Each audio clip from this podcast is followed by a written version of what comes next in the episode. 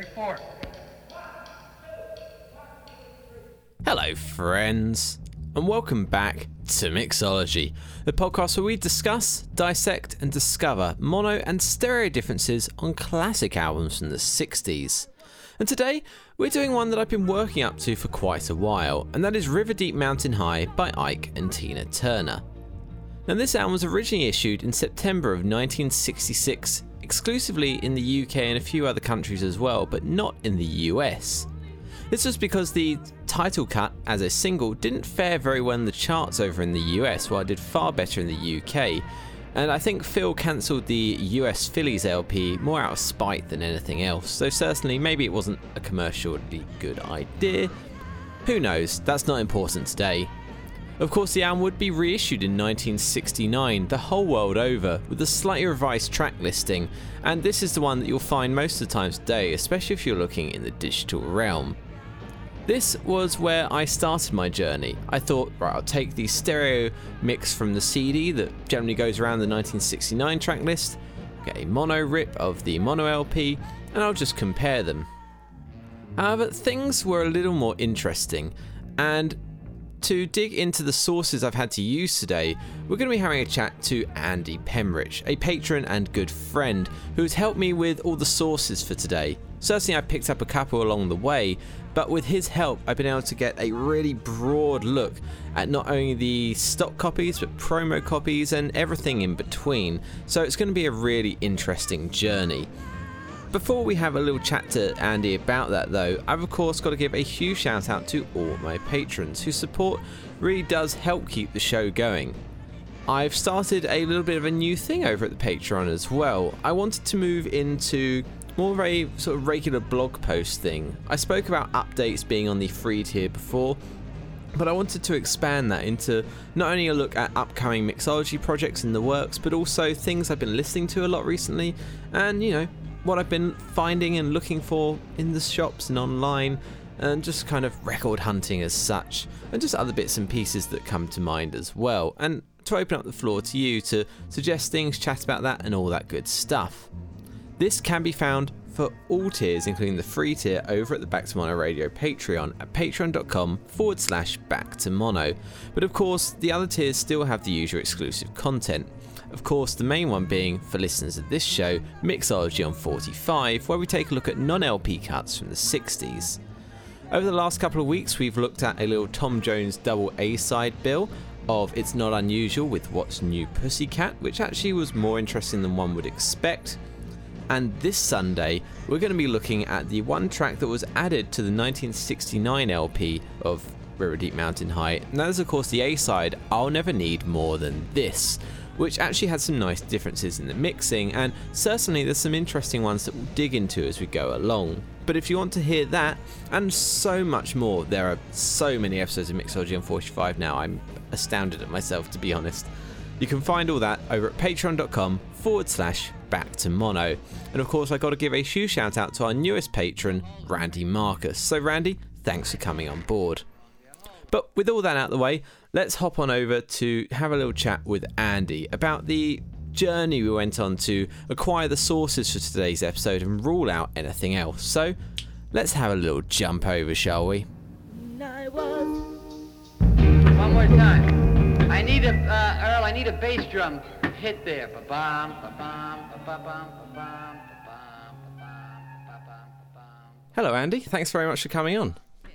Thanks for having me. This is really going to be uh, interesting, I think. Yeah, I mean, it made sense to bring you on because you were so instrumental in not only sort of spurring this episode on kind of accidentally, but in just gathering up, well, everything that we're using today. Because uh, when we started it, it wasn't the big project I envisioned it to be, but No, it certainly no. turned out to be that, didn't it? Uh, absolutely. Uh, very unintentional, but uh, it's kind of how my brain works that, uh, you know, you get stuck in and uh, then you can't really unstick yourself until you know that it's done. Yeah, very much it seems. So, I mean, it starts very simple because obviously I remember you messaging me. This was before you moved house, which obviously put a Mhm, slight mhm. delay on the initial starting anyway, but that was fine. Uh, you had an original London, UK mono and stereo copy, and I remember being uncertain whether it would be true mono because Mhm, of mhm. other London pressings of American albums around the time. And that was kind of where we wanted to dig in to begin with, just to know whether there was a actual mono mix of the LP. I think it, in in my mind it was the other way around. It was wondering if there was an actual stereo mix, considering Phil Spector at the helm, and knowing that the canceled American release uh, was uh, initially intended to be a, a mono at the very least, because you know, all the information that uh, we have out there, photographs and things, single releases uh, from that American run were mono catalogs I suppose that yeah, that makes sense. It's I suppose that's the difference between someone in America coming at it with that sort of knowledge and me being over here with all manner of fold downs surrounding me, Mhm, mhm. coming at it as the skeptic. So I suppose it was almost wondering because I knew there was a stereo mix because obviously the stereo circulates today, although obviously as we later found out that wasn't the same stereo mix that we were looking into at the time. But we'll get to that in a minute. So eventually, you managed to rip these for me and send them over, which is you know Mhm. pretty standard fare. And this is where things start to get interesting because I managed to identify that it was dedicated mono thanks to a few tambourino redubs on the Ike tracks more than anything. Mhm. But then it got interesting, didn't it? Because then I realized that the mixes on the CD rip that I was using for the stereo mixes that matched up to the 1966 album, the mixes were actually different. It was clear whether it was longer fades or other bits and pieces that something else was going on here. Yeah, almost almost immediately we started really digging into uh, known territory and getting into the weeds of it. This in every every turn brought up something different. Yeah, it was it was definitely interesting, and it's more the fact that this isn't something that ever seems to have been mentioned online. I know I couldn't find anything, and I'm assuming you couldn't either. No, in fact, there was things like the Hoffman forums where where Steve himself said that there was only one mix, and clearly, uh, I mean, someone to be respected for sure, but uh, he uh, hadn't apparently been aware of the finer details of, of what had gone on with the process of planning, canceling, circulating internationally, and then reissuing the album. Uh, and no, no shade to him. You know, what what a mess.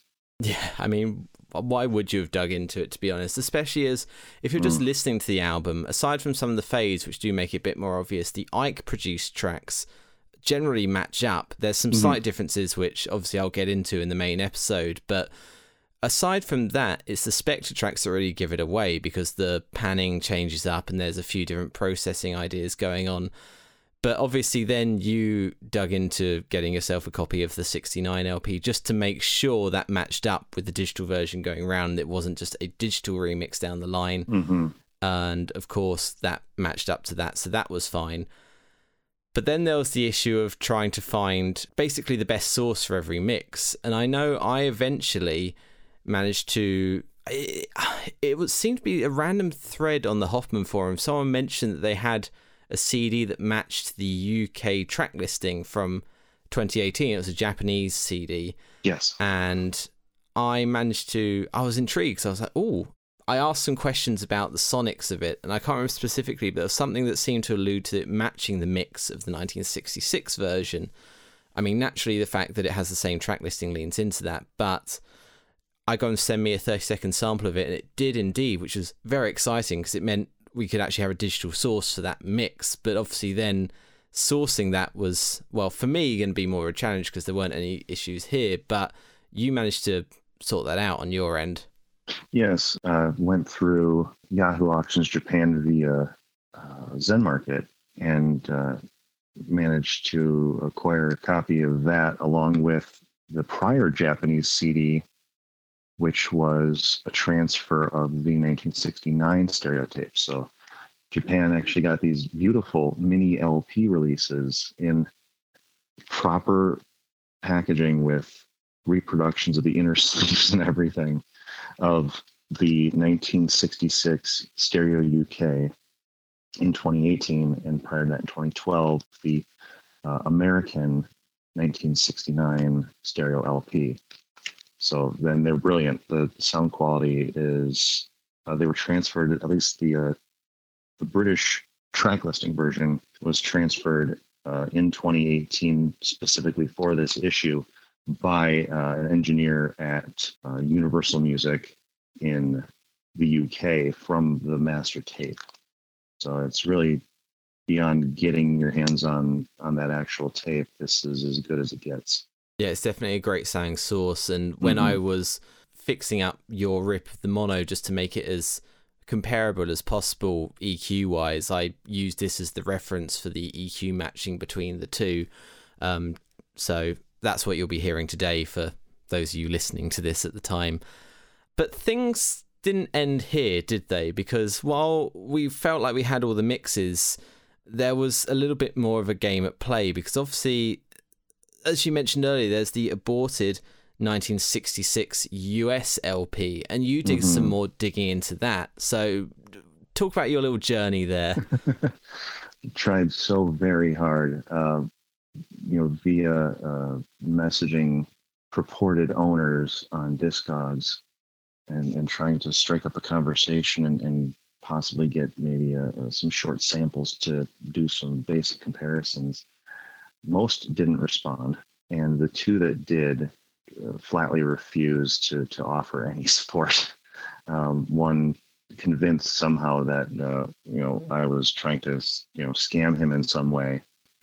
Not sure how requesting 30 seconds of of audio uh, was uh, going to put him out, but uh, no, nobody uh, nobody was able or willing to uh, to get us a sample of of the original US 66 disc.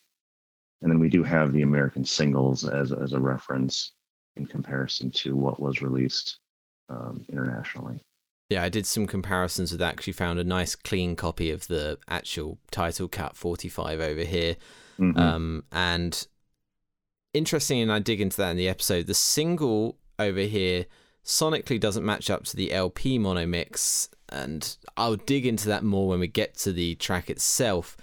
Again, looking for the the hand that holds, and uh, and it just pushes us in another direction. like, Yes, oh, exactly. beautiful. Oh no, we've got it. Nope, nope, nope. This is something entirely different again. Yeah, I mean it, but that that comparison between the UK of that single and the US is probably yeah. It, I would imagine that the US Philles cutting engineers would be going for a similar sound, but ultimately the chance of it being a unique mix in any way is very unlikely. But as it t- seems to be going through the mixes here.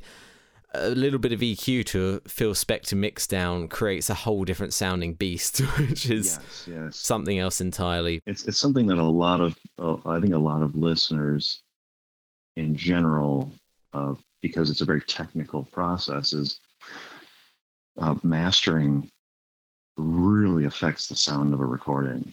That's something that I've learned from from mastering engineer friends of mine. Is uh, you can really change the, the texture of a recording at that very final stage, even though everything is fully mixed.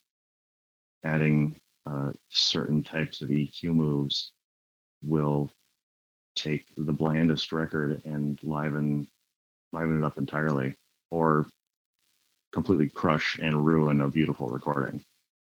Oh yeah, I mean Mhm. we've experienced both in Many times. listening. the other interest. Well, I believe the next one, but not the final one that we kind of dug into was the interest in. You discovered that there was a well, it's on Discogs, but there was a mono promo for the 1969 A and M reissue, Mhm. and yeah, curiosity couldn't help. I mean, I was interested, but curiosity couldn't help you, I suppose. No, no. Um, I've I'd been getting I'd been getting into late '68, early '69 U.S. mono promos uh, for the last couple of years out of sheer curiosity, uh, and I'm going to put you partially to blame. Um, but uh, it does seem that uh, some labels and possibly some artists or producers were still focused on making that great radio record and and knowing that what they're putting together to put on the radio is going to sell the artist or sell that album or sell that single So they were still doing dedicated mono mixing. And it seems like uh, A&M kind of seems to be one of those that they were still doing a whole album mono master into into 60 late 68 here and possibly into 69 so i figured i would give it a shot Yeah, I mean, you had to order it from Europe in the end, didn't you? Which was bizarre, but greece it came it came from a, a seller in greece that's yeah, not what you expect. no We were highly expecting it to be a fold because of the time period in which it was released, Mhm. 1969. But the first thing I did when you sent me the rip of it was double check the you went straight for the tambourine yep i remember that and boom, it was there. So we had a good start because there's two things to note here is obviously that it shows that they were using the mono mix downs from 66 as it matched up, but also the EQ that A&M seemed to be using around this time matches up with um, some of the Philles style that you were, we were seeing earlier earlier on because I mean as you noted the A&M single of River Deep Mountain High literally uses the same plates as the original 66 Philles single. the only difference is the label It's- yes, it's exactly. literally the same metalwork off off the shelf Which is, I mean, which is pretty cool. But so sonically, it's a good idea potentially of what that Philles promo could sound like. But what was mm. interesting, obviously, about this was it was a slightly modified track list, so they'd added Yep. in "I'll Never Need More Than This," so they couldn't just use the metalwork for the promo from the Philles one. But "I'll Never Need More Than This" and side two is still the dedicated mono, but it's not the same as the mono single mix. Well, technically it is, but I dig into that more on the Yep. mixology on 45s that will follow up this episode. But it shows they were still compiling the mono mixes for side two as well, despite having to recompile it. And curiously, the actual title cut seemed to be it ran slower than the other versions I had of the track. I found this interesting mainly because the digital version of the mono single mix I had for River Deep Mountain High is it runs slower than all other presentations and I believe this is probably the recorded speed and then it was very speeded up a tiny bit just to Mhm. prevent it dragging a little bit. And I reckon because on the UK LP it sounds really muddy. Not terribly so and it, it if But you it turn it right up it sounds yeah. great. Hmm but it's compared to the single it's definitely lacking a lot of the brightness which made me think it was a different mix originally and i now believe that it is the same mix just with a vastly different eq but I'm thinking that it actually may be generation loss on a dupe tape.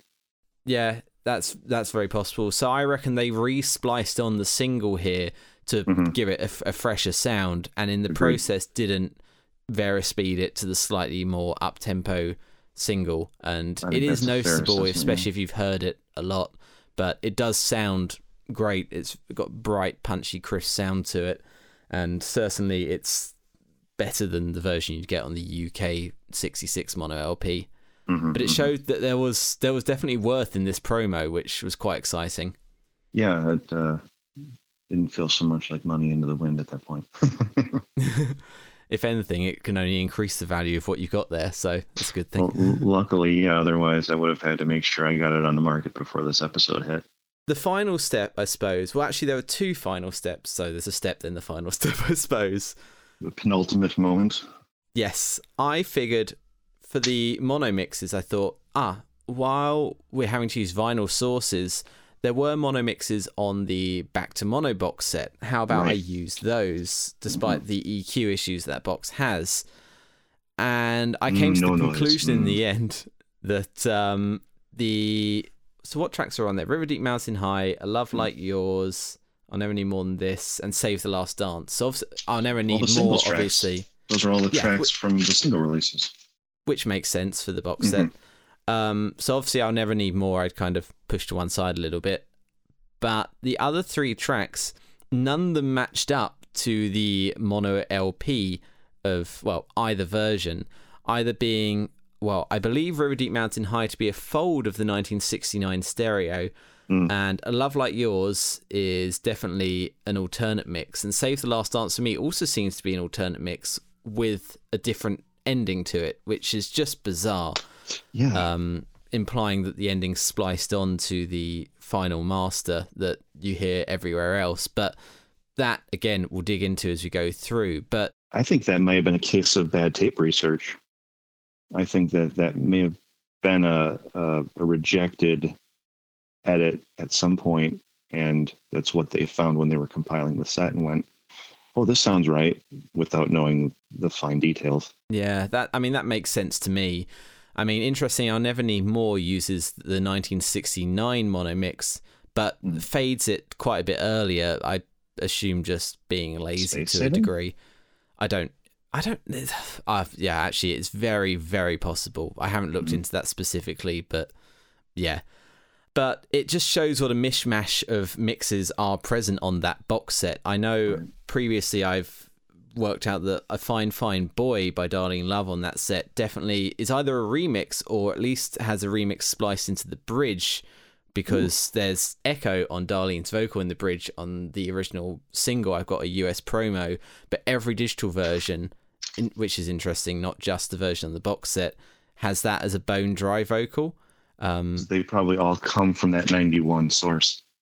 Yeah, so there's there's there's definitely I've definitely seen it cited for tape damage on that one, but mm. definitely there's a future project to potentially dig into with that box set and work out what's what. Mm. So we'll see on that. But for now, it just shows that we had more to dig into, which was which was fun. But at least that was an easy source and didn't require buying anything else. But you had one more curiosity item to dig into. Oh, sure. Uh, so we'd been uh, talking back and forth about Tom Northcott, and it got me into uh, a memory of Van Morrison. So without taking too many steps, there was a mix mix up on Moondance that uh, put an incorrect uh, earlier mix of Into the Mystic onto some US copies. And uh, it was corrected and replaced. And Warner's, when they do changes like that, not only do the um, the disc runouts have uh, an RE and a number one, two, three, depending on how many changes they make, but it's right there on the labels, which is bizarre and, and helpful. Um, but uh, I noted in looking at some copies of River Deep Mountain High that there are significantly different runouts on some early, not first, but early pressings marked as an RE1 and wasn't sure if that was hinting us towards another change that wasn't referenced anywhere. So went hunting, spent the money, and nothing. It definitely had a slightly different EQ to the original. It definitely had, was a fresh mastering for sure. But mix wise, it seemed to match. There was one or two fades that maybe were ever so slightly different. We're talking half a half a second. Hmm. But overall, it's generally speaking, it's the same mix, but potentially there was just some slight EQ issues on certain players with the first one. It's hard to know without any acu- like reports from the time, but it's definitely it is definitely a new mastering. It is a recut of the album. It it was probably just a refresh. Maybe they got a negative response from from something. It happens a lot. Led Zeppelin 2 is yeah. one of the most famous references cut yes. was too hot and it made cheap record players dance. So they recut it to make it, uh, you know, to actually soften it. So maybe they did this to liven it up. Ultimately, it, it, it was one of those things. That was it was a little way to round it out. I mean, at the very least, it wasn't a um a a uncommon promo copy. Um, no, so, no, it was it was very reasonable. It was much yeah. Much so so yeah, and uh, hopefully that can that can run along at some point for you as well. But I think outside of that, that I mean, we did check a few singles as well, but on mm. both sides of the uh, the Atlantic. They tend to say when it's uh, in either country. Well, it depends on which way you're traveling. This is true. Uh, I think what was the total? Uh, you have two singles there on London, and I picked up uh, the Philles. In, oh, three so I've got the US Philles for the title cut, Mhm. Then I've got the London single for the title cut again. I've got the single for I'll Never Need More Than This. Again, that's kind of going to the separate pile, but we had to verify the B side on that, which is Save the Last Dance for me. Yes. And also got an A&M single of River Deep Mountain High backed with Oh Baby, Things Ain't What They Used to Be. Um, And then I've got uh, I've got the Philles. I'll never need more than this, which has the uh, the non LP uh, B side of the Cashbox Blues oh, yeah. and the um, A and M A Love Like Yours with Save the Last Dance. Yes, and obviously worth noting that obviously the uh, River Deep Mountain High singles have the non-LP track as well. I'll keep you Mhm. happy, um, which I'm sure will slip into the background of this episode at some point. But of course, only exists in mono, so it doesn't need actually covering in the typical sense. But yeah, I mean that was a stack of 45s, and I believe interesting if I'm remembering correctly when I checked it, the A&M single of River Deep Mountain High used the 1966 stereo mix of the track, which was slightly bizarre, but um, one of those things not worth adding to a mix list, but worth noting just as far as a uh, mix used on a specific variant. So maybe it was done while they were still sort of warming the waters for the LP. I'm not exactly mm. sure on the issuing time for that because there seems to be a bunch of singles around then. You know, I would reckon that because of the licensing change from from London to A and M in the UK for the album, that A and M only had the stereo version, whereas Very likely. our actually. whereas our pressing plants had access to their back stock of plates and just like I said, just pulled the original 66 cuts. So you got stereo while we got mono. Interesting. Yeah, that makes sense. And also, yeah, use the original mix while before the um, new stereo mix got sent over. Mm-hmm. That would make sense. So we'll go with that. That'll be our little story for that. I believe it. Yeah, but ultimately we got we got a lot of material here, um, both in just recuts and also unique mixes and just interesting certain mixes turning up in unlikely places. It's a So mess that. I wasn't so expecting for Yeah. a uh, for, for this sort of album.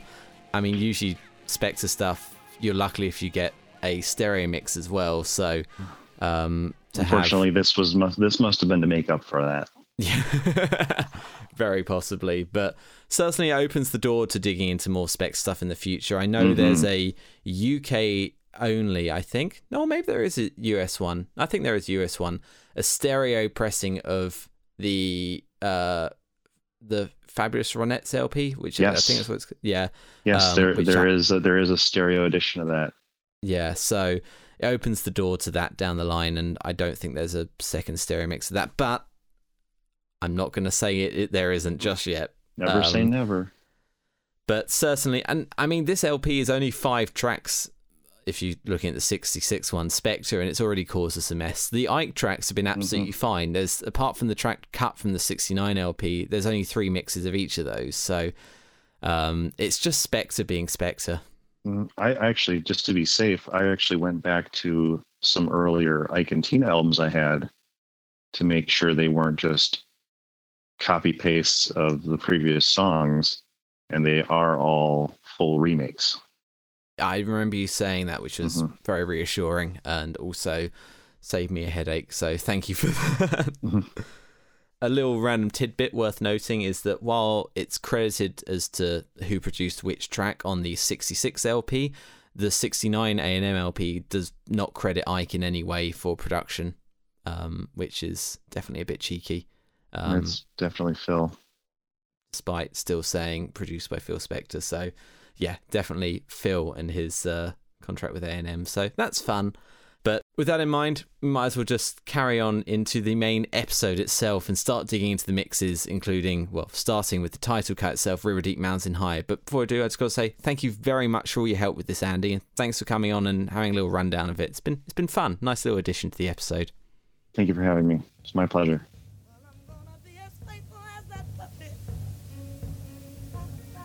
Can I hear the, the letter G, please? Is letter G where the riff starts? Ba-doo-boo-doo. Second ending. Let's go. Second ending. Gene. You, Have you have you got a one-stage softer mallet on the vibes you can use? Boy, Tijuana Brass really turned him into a pro with those names. One stage, soft lighting, A plea, 7-2, stick. So, again, a huge thank you to Andy for all his help with the sources here. And with that in mind, as we go through today, I want to preface by saying that all tracks have a 1966 mono and stereo LP mix and a 1969 stereo LP mix, unless specified as we go through.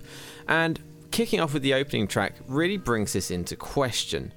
You see, of course, with River Deep Mountain High, we have the original mono single mix, the stereo LP mix in 1966, and the 1969 stereo LP mix. For a long time, though, I assumed that the mono LP was a different mix to the single, but we'll get into that in a second. And similarly, on the 1991 Back to Mono box set, which I mentioned previously, I assume that was a unique mix as well, but we'll get into that as we go through.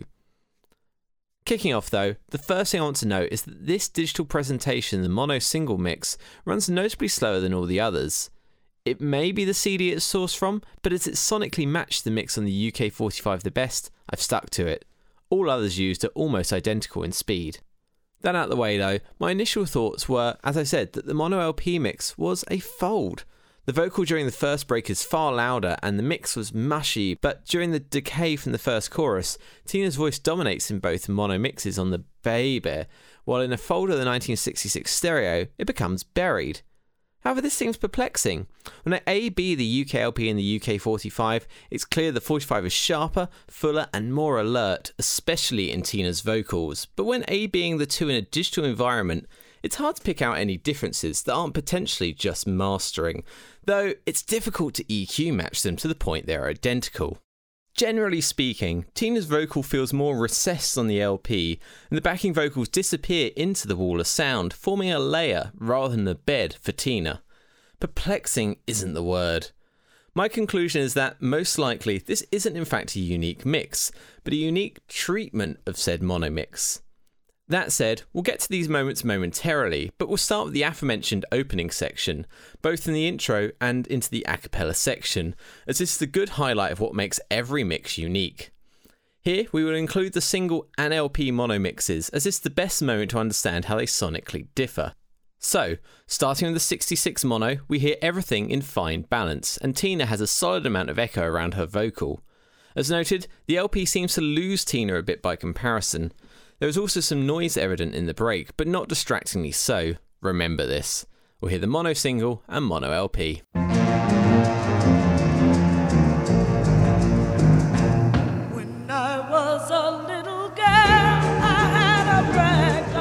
again in the mono LP.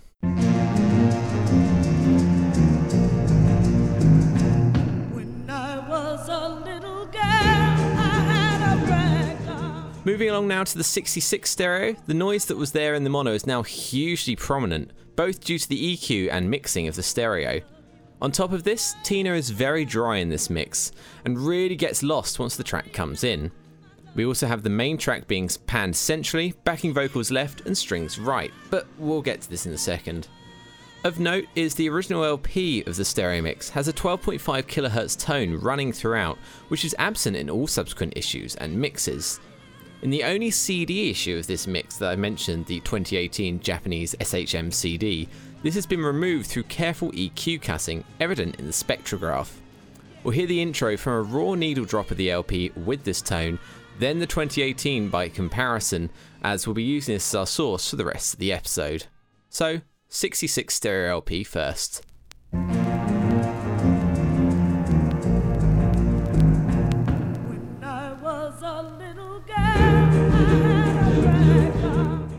Again in the 2018 CD remastering of this.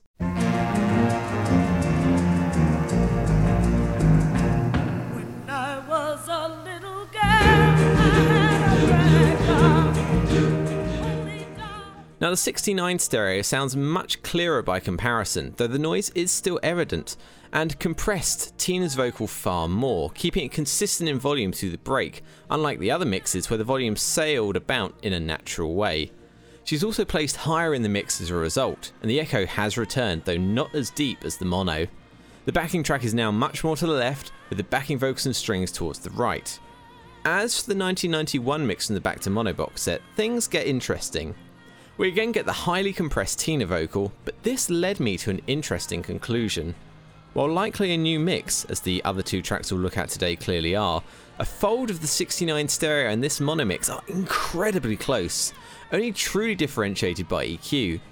Otherwise, this mix matches that in every way, short of Tina being even louder. We'll hear both intros from the 69 and then the 91.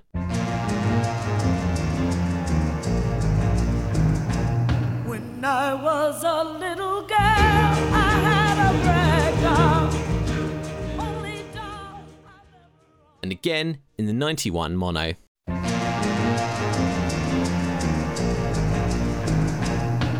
When I was a little girl, I had a rag doll. Well, we covered a lot there with the intro, but generally speaking, the rest of the mix in each follows the same trend, including the aforementioned strings present where we didn't have them earlier. I think the best comparison for this is the final chorus, when things go up to 11 across all the mixes. So we'll hear a chunk in each, first in the 66 mono single presentation, the mono LP, the stereo LP, the 69 stereo, and the 91 mono. So we'll start with that single version first.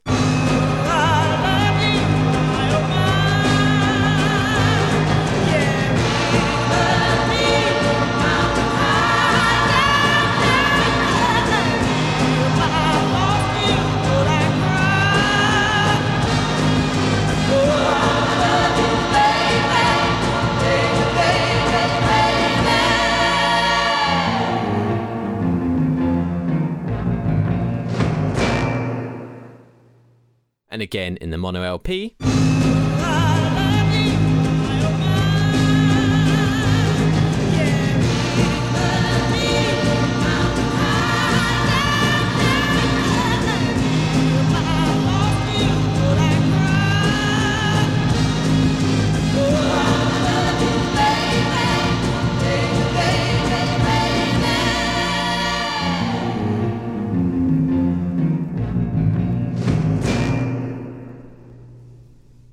66 stereo LP.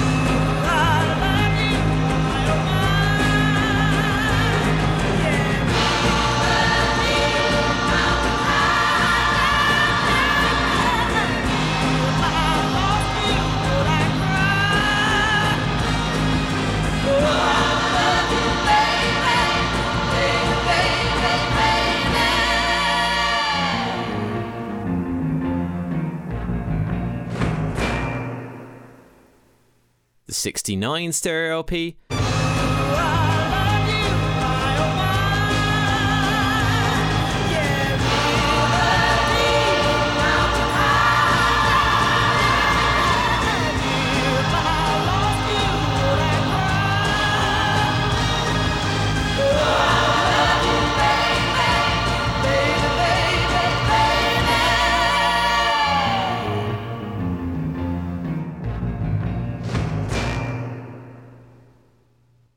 And the 1991 mono.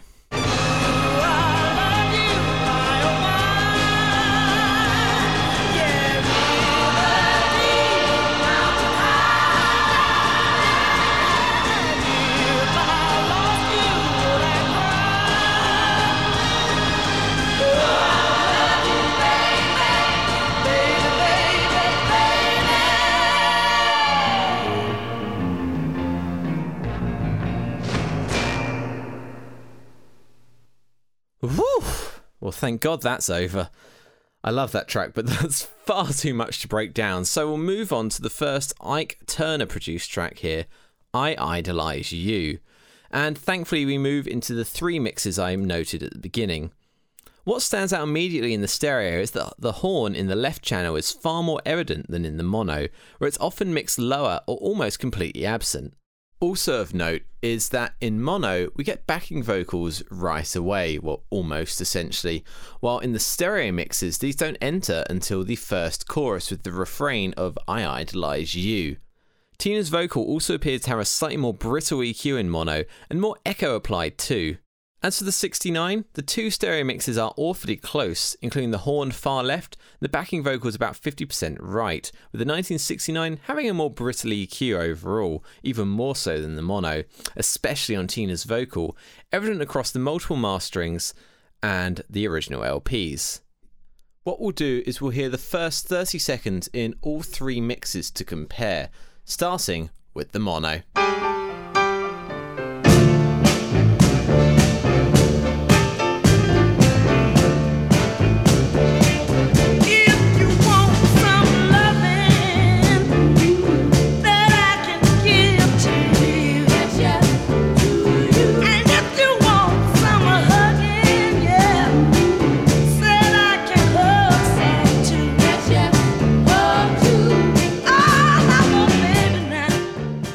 Again in the 66 stereo.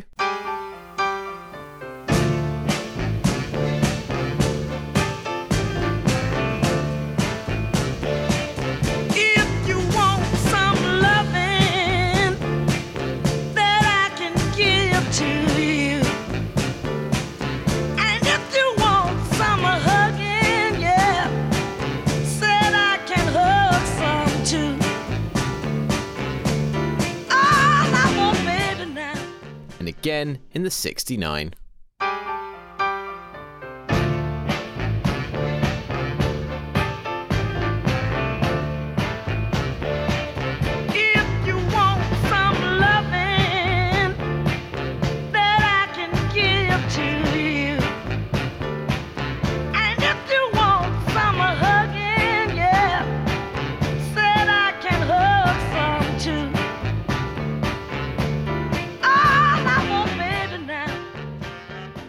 Course, it makes sense to cover where the backing vocals enter in the stereo mixes. So we'll hear that in mono and then again in the 66 stereo. Just a little of your attention, yeah. You know we'll see me through.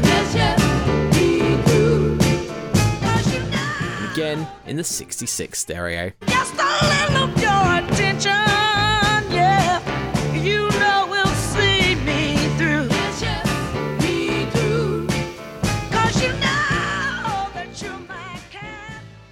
The dead giveaway for the two stereo mixes being, you know, different is the longer fade on the 1969. But curiously, while the 1966 fades, Tina and the band move towards the right, while the horns stay left.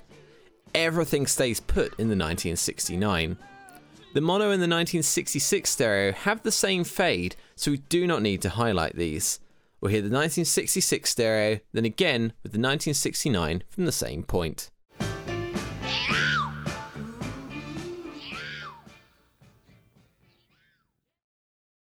And again in the 1969.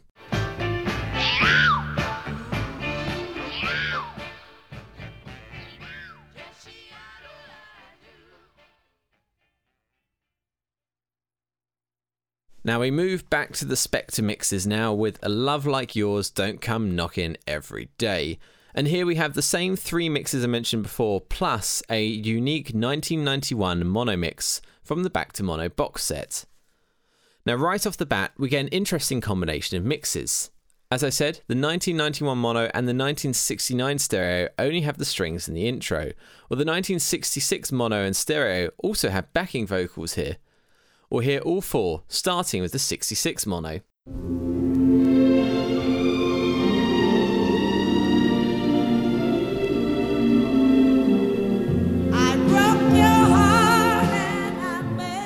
And again in the 66 stereo.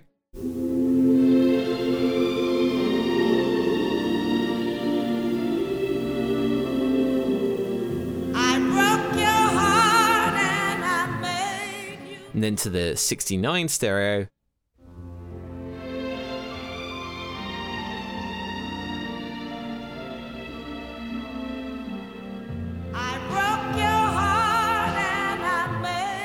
And finally, the 91 mono.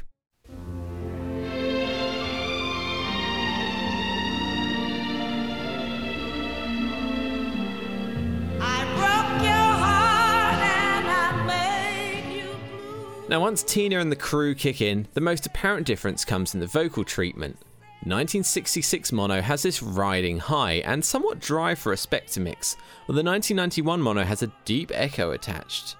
The 69 stereo boosts it a little more and adds back some of the echo that was missing in the original mono, while the 66 stereo has the loudest vocal and the least compressed, with the everyday leaping out the mix in this mix only. On top of this, the 1991 mono clearly has more echo added to the backing track, as the drums are much deeper than in the 1966 mono, though also sounding thinner. This is likely just due to the pretty poor EQ job on the box set. The two stereo mixes have the same balance treatment as the other Spector tracks, with the 1966 placing Tina basically centrally, backing track to the right, backing vocal central, and additional overdubs to the left, while the 1969 moves the track to 50% left and boosts it, and the overdubs to further right, and reduces the backing vocals in the mix significantly. But we'll cover more of this in the chorus. We'll hear the whole first verse in every mix, starting with the 1966 I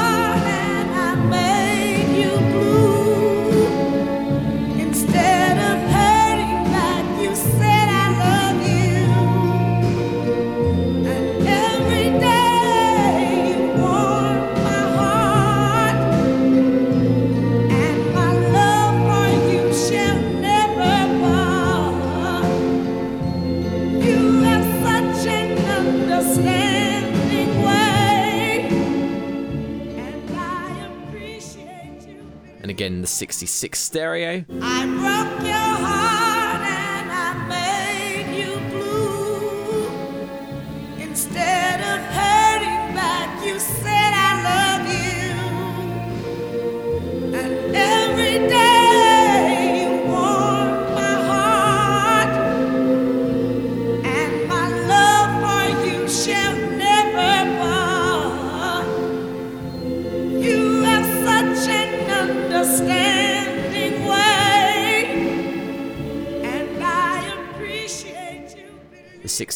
Stereo.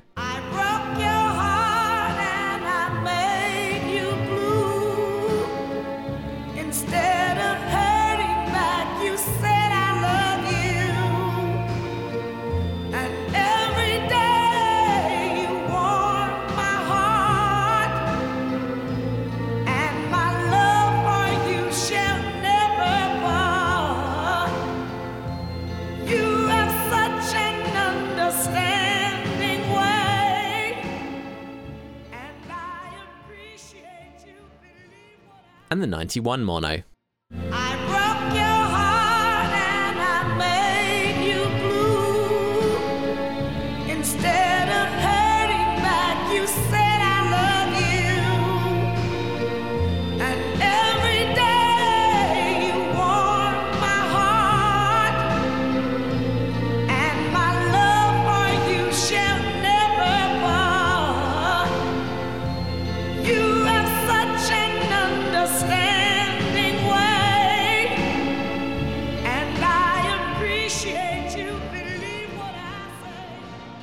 For the chorus, this just goes to emphasize the differences noted previously, but it allows the overdub channel to be noted to a greater extent, and the sheer impact of the balance on offer. Allowing this to also run to the second verse shows the difference the vocal compression, or lack thereof, makes in the 1966 stereo mix, with Tina coming in all shy, then loud, while in all other mixes remaining as strong from the get go. Again, all four in the 66 mono first.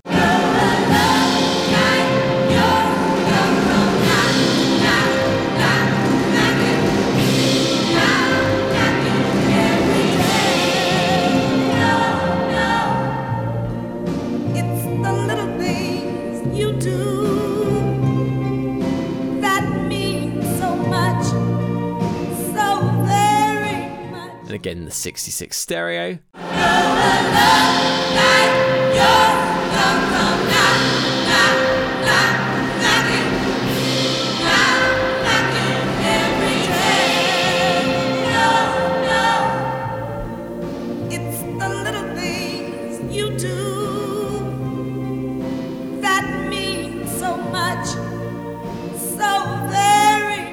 Sixty-nine the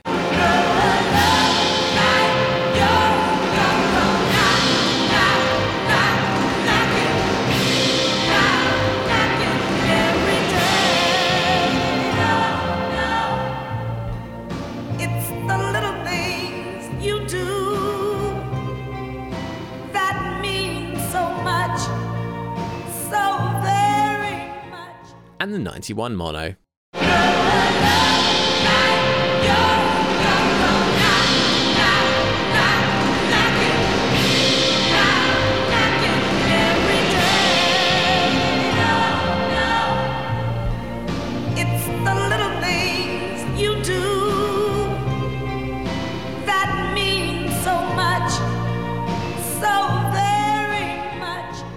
Note is the backing vocal line consideration just after this, which is basically a lead part. The echo treatment of all mixes is fully on show here, but there's some interesting things happening around it too. Starting with the 1966 mono, this is well seated in the mix and relatively dry, though still with the echo attached. The 1991 mono is similar in balance but buried in the echo. The 1966 stereo has the ooh backing vocals underneath, warming up, in, well, fading up a little more beforehand, easing it in far more, along with a strong echo, mixing it just right. And then the 1969 does something very weird, seemingly hard editing another mix in here for the beats at either side of this, moving the backing track closest center for this moment, the backing vocals further right, and the hiss completely changing, before editing back to normal for Tina's line. Naturally, we'll move through all three, starting with the monos, specifically the 66. So very much consideration I never knew. And again in the 91 mono, So very much consideration I never knew. the 66 stereo, So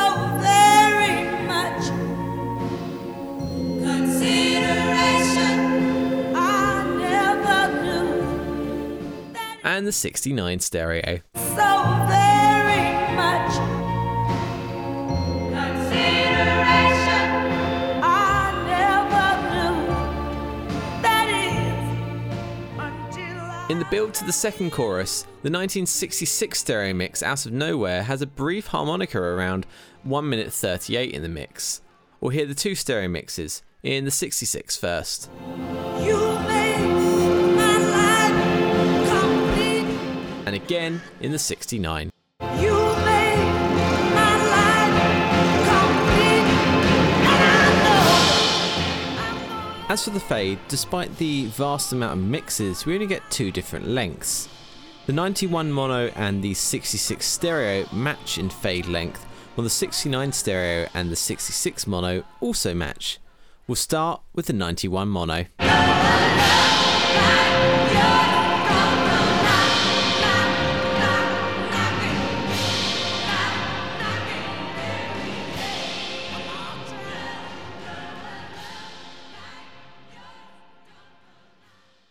Sixty-nine stereo.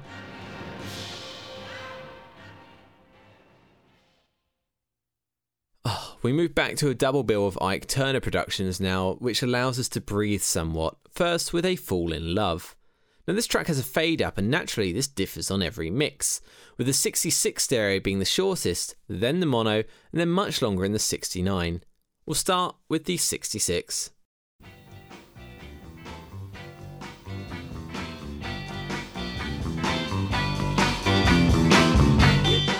And again in the mono.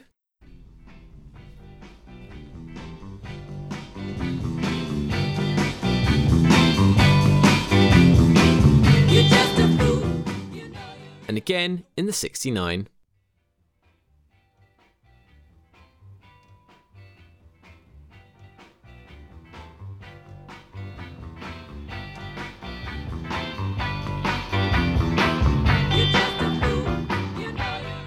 As for the mixes themselves, things are overall close in balancing, with the stereo mixes being extra close here, even in panning, but the mono seems to place the backing vocals a touch lower in the mix and adds a little echo to the vocal tracks, very evident at 47 seconds in mono on the word once.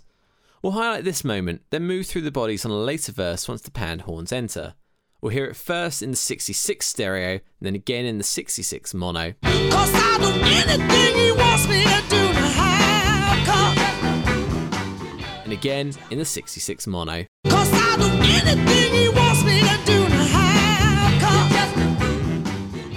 And now we'll bring that back up and we'll compare all three bodies, starting with the mono.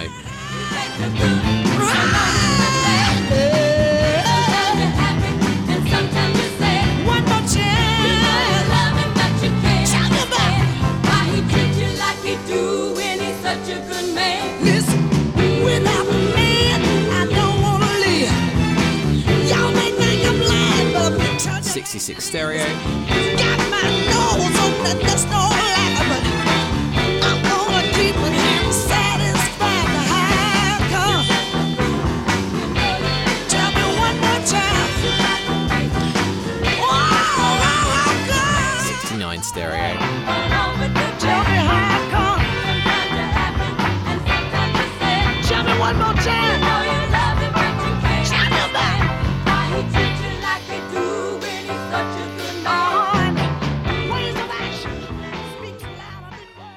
As for the fades, the 66 stereo ends first, then the mono, and then the 69. But all three are very close overall. We'll start with the 66 stereo.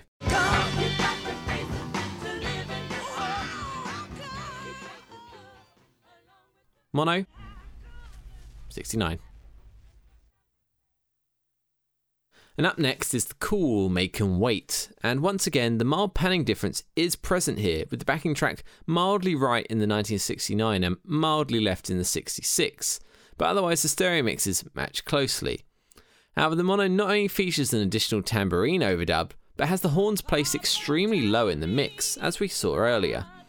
In fact, I'm not sure if they're even there in the first verse, so we'll compare that first in mono and the 66 stereo.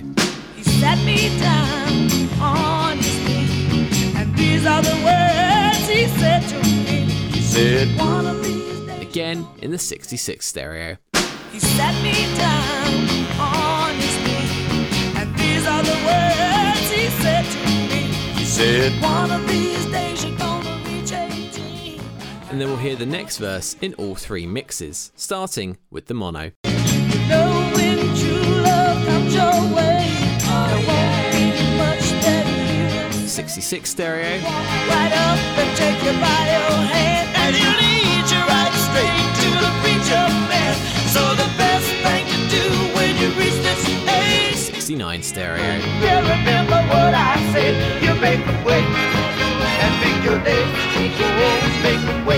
your days. You always make a way, pick your days before you make a big mistake. Just because they treat you nice doesn't mean they wanna white. Take your time, pick your friends, true to love. And as for the fades, the mono and stereo match almost exactly, but the 69 has a touch more, so we'll hear the 66 stereo into the 69. Wait, pick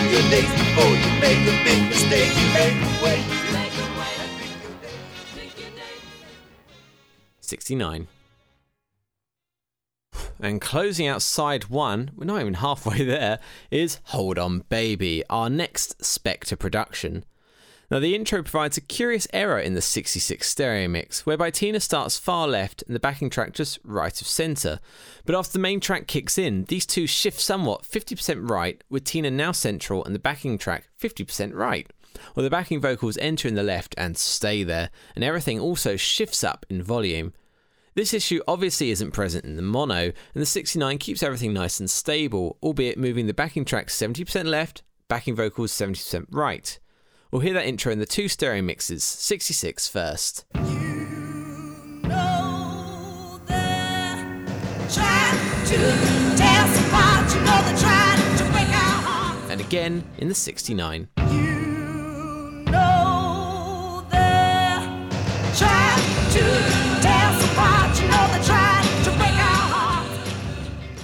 As for the body, things overall are similar outside the vocal balance, whereby both stereo mixes have the vocals, and especially the backing vocals, louder than in the mono, with the 69 having a slightly louder backing track than the 66 stereo, giving a stronger mix of the two.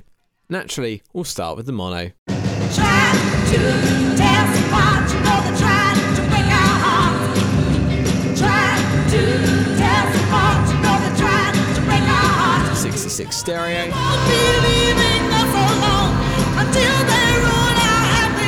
69. Trying to tear us apart. You know they're to break our hearts. Trying to break our hearts. Now, during the try to break our hearts sections, the backing vocals are treated to a heavy echo, which is similar between the two 66 mixes but much stronger in the 69 mix. We'll just hear it in the two stereo mixes, starting with the 66.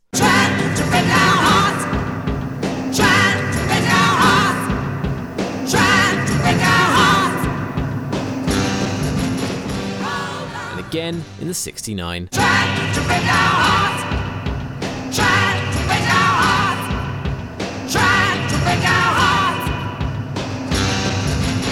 Hold on. And at the end, the track finishes in all three mixes, but the 66 mixes both fade down so the very end is in the far distance, while the 69 allows the mix to end naturally at full volume.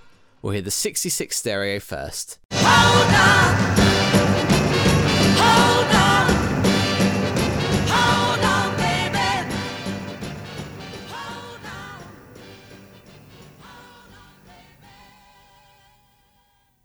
And again in the 69 stereo. Hold on. Hold on. Hold on, baby. Hold on. Hold on, baby.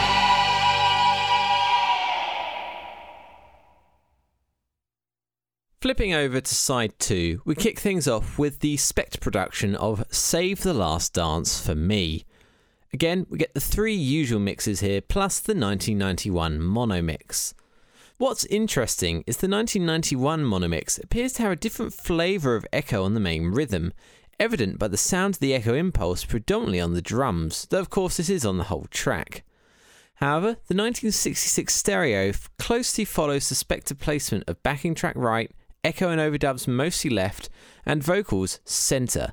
This allows us to hear the additional echo track panned left is boosted in the 66 mono, while the 91 mono has a beefier sound to it but taming it down.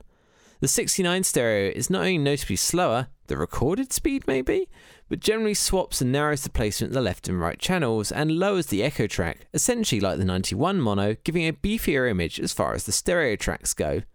Of course, the echo tonality on all four mixes differs too, but not to the extent it did on A Love Like Yours. We'll hear the opening and first verse in all mixes, 66 mono first.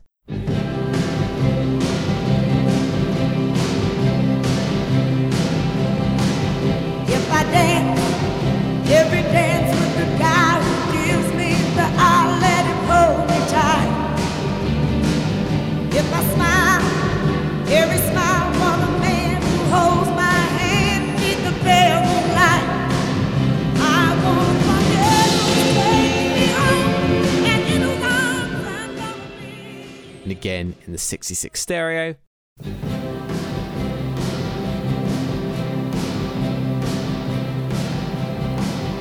If I dance, every dance with the guy who gives me the eye, let him hold me tight.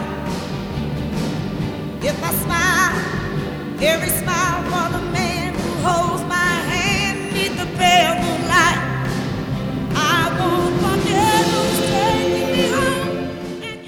69 stereo.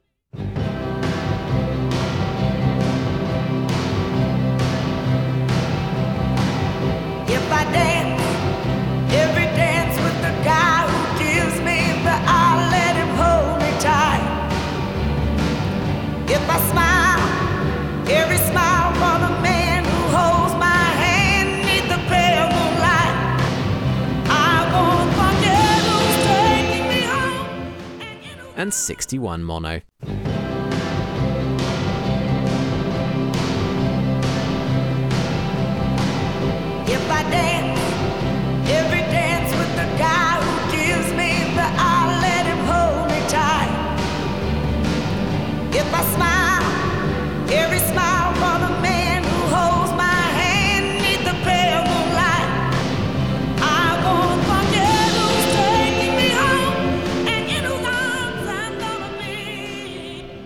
The end of the track provides a fascinating difference, as the 1991 mono mix appears to have a different ending, both in that it fades and also an alternate recording, as one cannot hear the track begin to slow down at the end, and Tina's vocal is entirely different from 2 minutes 27.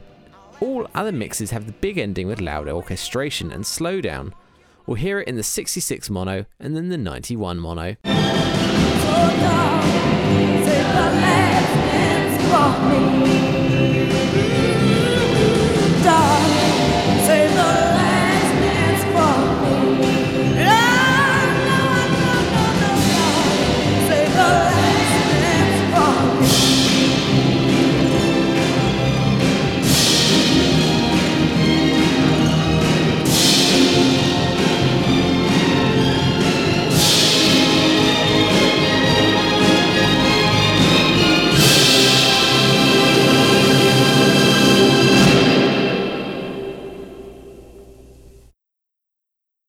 Again in the 91 mono.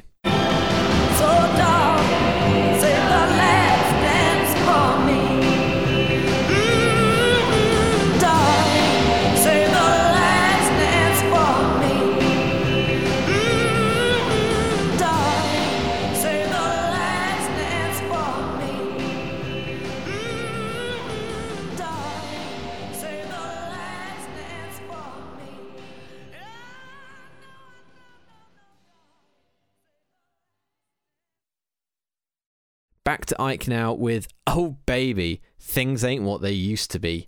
From the start, the mono has, you guessed it, an extra tambourine overdub.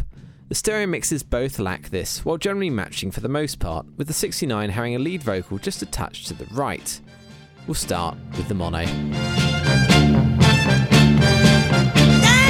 ain't what they used to be. Darling, can't you see The 66 stereo,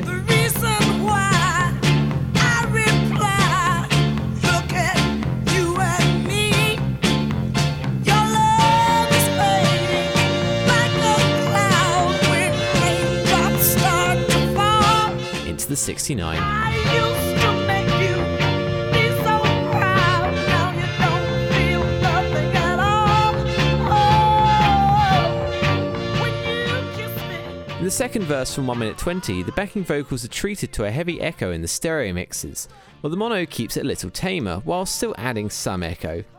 We'll hear this in the 66 stereo and then again in the mono.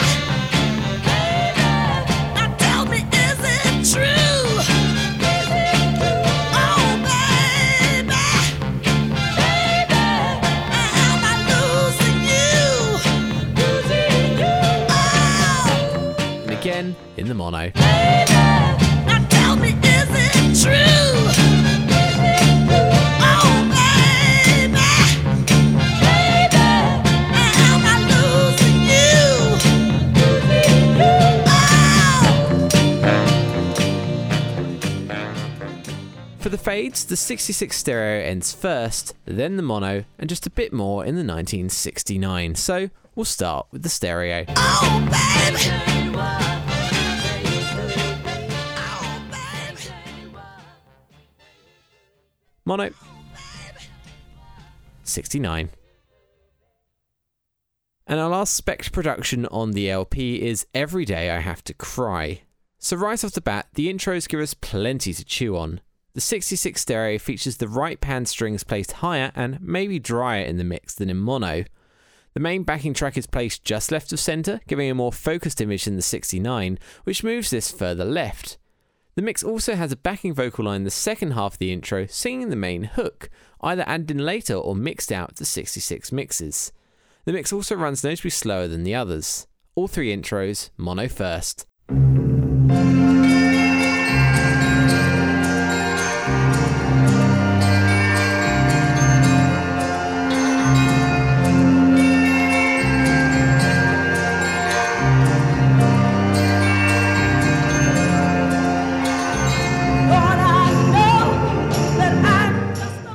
66 stereo. Lord,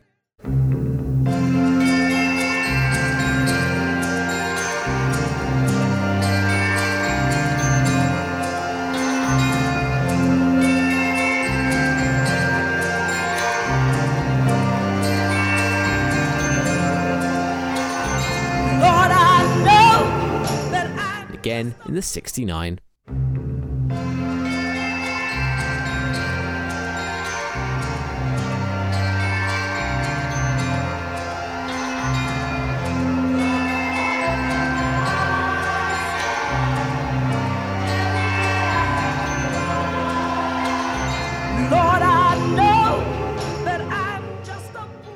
Once we hit the body, the mono has the vocals relatively low in the mix compared with the stereo mixes, with the main backing vocal channel panned left in the 66 stereo and centrally in the 69 being barely audible, simply lightly supporting. We'll hear this in all three, starting with the mono. Lord, I know that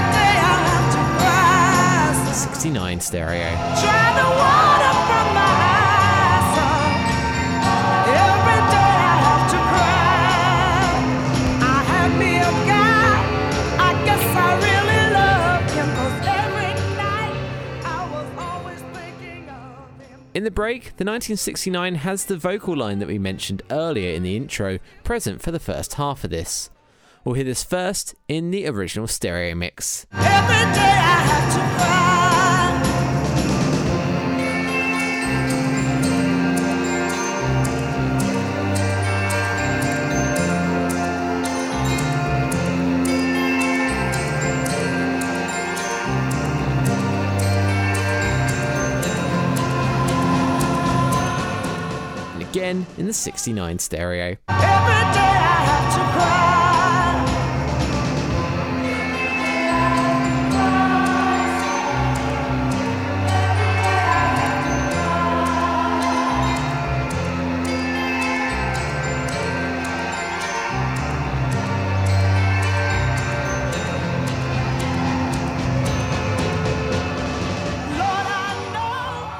And as for the fades, the 69 stereo ends first, then the mono, and then the 66 stereo, but all three are very close overall. We'll hear the 69 first.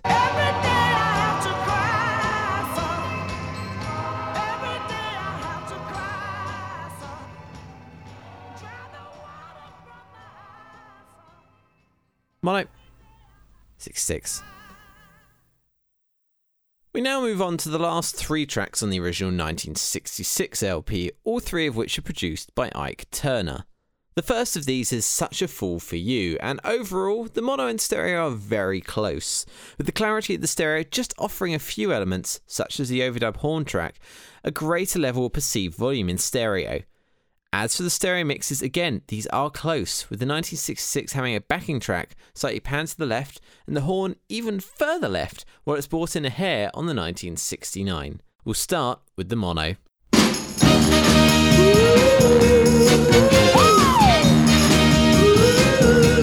I know you love me, but I'm still hanging on.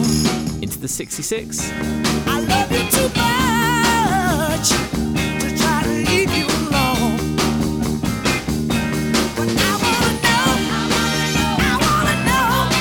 you, baby.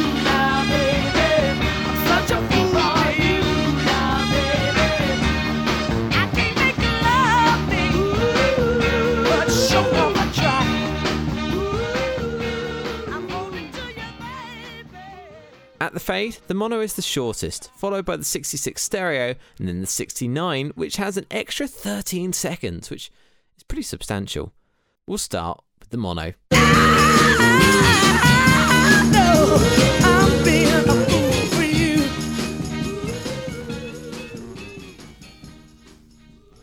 Six six. 69.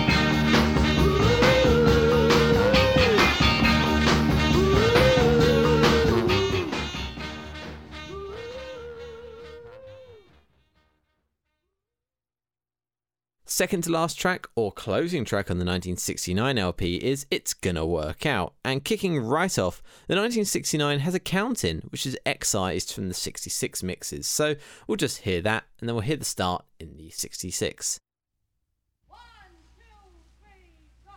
And again in the 66.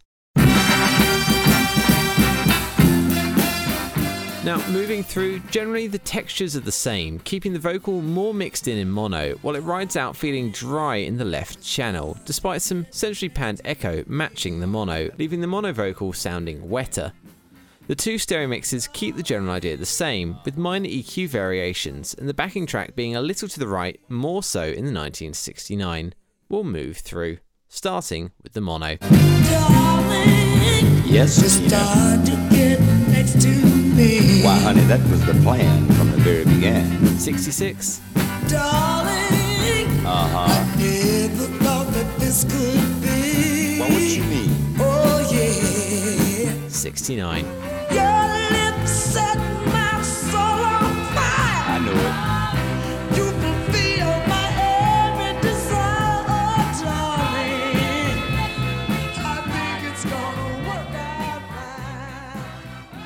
At 1 minute 30, the vocals give way to a huge echo boost in stereo, matching in both, but the mono keeps things dry here. We'll hear it first in mono, then again in the 66. And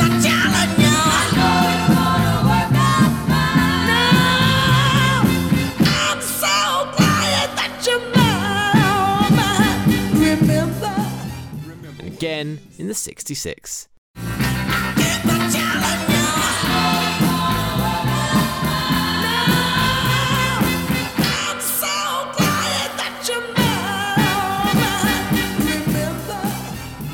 Occurs again at 2 minutes 23, but this time the mono essentially matches to the first go through, but the stereo returns to dry for the second round, while the mono keeps it wet to the fade.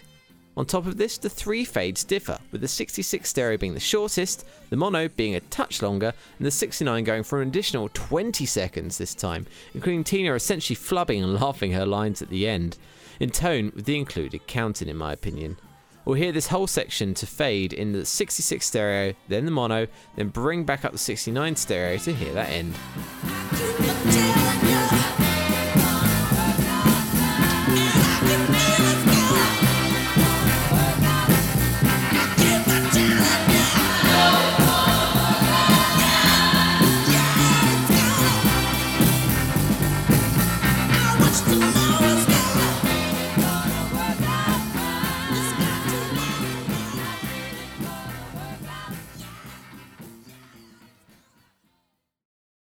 And again in mono,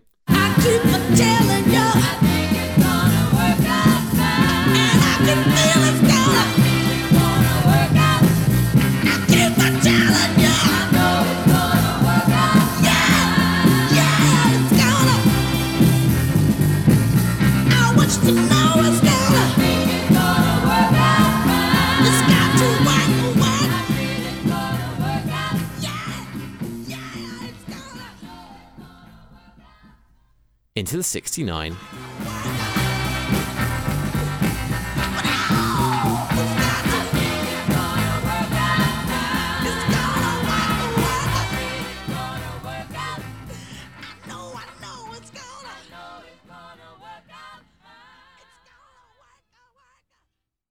And closing out the 66 LP is You're So Fine, and thus we only get a mono and 66 stereo mix here.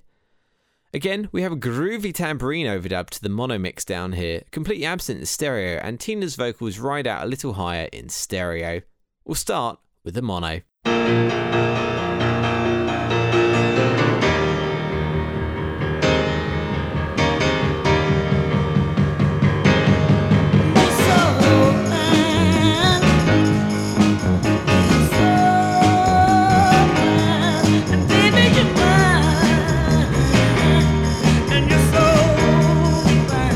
Stereo.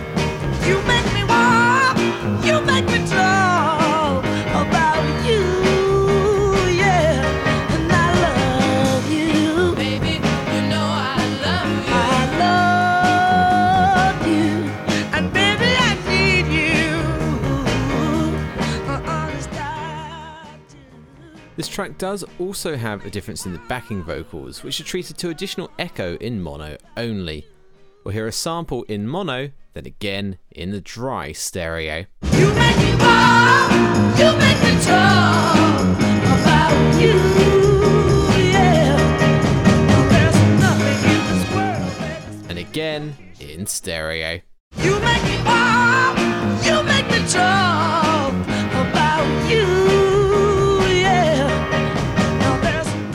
And at the end, it fades down in stereo, while the mono has a kicking drum fill to end out the LP in fine fashion. So, we'll the end in stereo first. about you. And again in mono.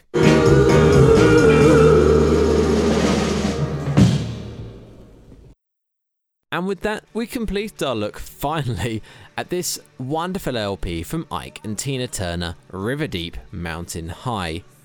Of course, today we've looked at the 1966 track list, but the track added to the 1969 LP single, I'll Never Need More Than This, we'll be looking at this Sunday over on Mixology on 45 on the Patreon. So if you want to complete that look, head on over there this Sunday to check it out. That said, I found this absolutely fascinating, not least for the vast amounts of mixes on offer here, but also just the differences on show, which were deeper than I was expecting, especially on the Spector tracks where things went wildly different overall, which was pretty fascinating, I have to say. I'm also glad to just finally get to know this album, and I've really enjoyed it, picking up my own copy of the 69 stereo and the 66 mono en route. Though personally, I would say the 66 mono is the one to go for. However, as we noted earlier, the 1969 US mono promo is definitely not a bad shout, as it is all true mono, including a different mono mix of I'll Never Need More Than This, but we'll look into that this Sunday. That said, I've got to say thank you so, so much for listening. A huge thank you again to Andy for helping me with this. And if you want to support the show, you can do so at patreon.com forward slash back to mono. You can get in touch at backtomonoradio at gmail.com, or you can find me over on Instagram at hypnoticfred. You can message me on there if you so desire, but the link to all three of these is down in the show notes below. With all that said and done, I just got to say thank you so, so much for listening, and remember, whoever you are and wherever you are, have a great, great day.